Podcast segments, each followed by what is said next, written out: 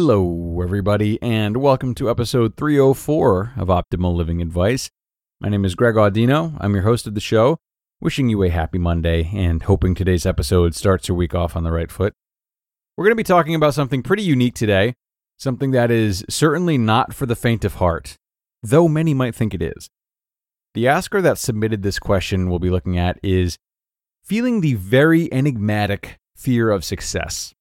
So without further ado, let's hear from him as we dive into this question and start optimizing your life. I'm in the middle of a phase that seems strange and scary, though it probably shouldn't. Lately, things have been going so well, particularly at work, that I'm not sure what to do besides wait for the bubble to burst. I guess it's a fear of success, which I never thought was a real thing until now. Plus, I have to say I feel a little guilty about all of this because of how many people would kill to be in my position. I'm doing all of the things I need to do, and this hasn't affected my job performance, but each day is filled with anxiety about nothing more than all of this crashing down for some reason. Okay, and a big thank you for sending this one in, Asker. Fear of success is definitely a mysterious type of nagging, isn't it? And it can be stressful to deal with. Not only the fear at hand, but the utter confusion as to how that fear can be present in the first place, perhaps accompanied by feelings of embarrassment and isolation. So let's talk a little bit about where this might be coming from, how to hone in on that, and how to manage it. Now, in some cases, fear of success can be something that comes up along the way based on what types of events surround past successes. So if you or maybe those close to you have undergone some success and then immediately had things go south for one reason or another, it's easy to associate success as something that's unattainable without some inevitable fall from grace. But more often than not, we might think about what we've been taught about success since childhood. Were you shamed for doing well in school? Or maybe you received physical punishment from bullies or like an older sibling for excelling in school. Maybe you came from a working-class family with parents who were highly critical of those more financially fortunate. Or maybe it's the opposite, and you came from a wealthy family, yet it was that very wealth that ended up destroying things as work and status became more valuable than the relationships at home. Correlation does not equal causation, but these are ideas to play with as you consider how you've felt about success in the past and what bias you might be bringing to your current success. And as is usually the case, getting an understanding of where this might come from can be a really great step towards getting more comfortable with this fear. As you can show yourself more compassion, the better you're able to track the feeling and where it's coming from.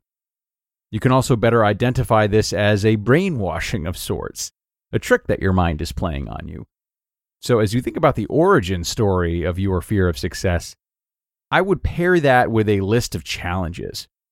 And they might be something like, what have I learned or gained through my current success that will help me be more resilient and able to bounce back should things fall apart? Is there any logic to the idea of things falling apart in the first place? Is there any validity in the thought of me not finding greater success elsewhere if this current streak ends? If there is a specific breakdown that I'm anticipating, how can I plan for it now so I'll be prepared to handle it even if it does occur? If I've worked hard enough to gain this current success, then who's to say I don't have the work ethic required to either manage the breakdown of this success or rebuild success in a new way? So what these questions and others you might come up with on your own uh, should have in common is that they all offer a blend of both positivity and reality. They get you into the rhythm of acknowledging possibility and chipping away at that gut feeling that things are doomed to fail, perhaps irredeemably. This is how the narrative starts to change. And it really starts to change once a- after asking these types of questions, you confront this fear by leaning into it with new behavior. So just as you think about how this fear might have come to be, now think about what your specific fears are and how you can slowly combat them. Maybe a new project at work is coming up, and while you might be worried about offering to take it on fully and the success or recognition that might come with that, instead you lean into it by saying that you'll help the person who does end up headlining it. That's just one example, but the idea is to keep turning towards success in small, manageable ways so that you can move through the fear that might otherwise keep you paralyzed. So in this way, you're gaining power over success by making yourself open to more of it on your own terms, based on where you are in your recovery and what feels like a nice like a nice middle ground between nervousness and full-blown confidence. So you're gently pushing yourself in the right direction, rather than hiding away from your success by passing up opportunities to build upon it, or maybe pretending it isn't there, which would only make matters worse and reinforce the idea that you are somehow not bigger than your success. And even though it's this type of exposure therapy that will help you, in times of doubt, don't be afraid to go back to that first step of exploring where this might have come from, assuming that's what helps you show yourself the most compassion, that is. I feel this is particularly important for those suffering from the fear of success because, as we both alluded to, it you know it does seem counterintuitive. It's hard to accept this part of ourselves when it comes off as misplaced and a struggle that you think others would love to have. But the fear of success is real and it is painful. So putting an emphasis on accepting this part of yourself is going to be particularly important. There you have it, Asker. Thank you again for bringing this question to us.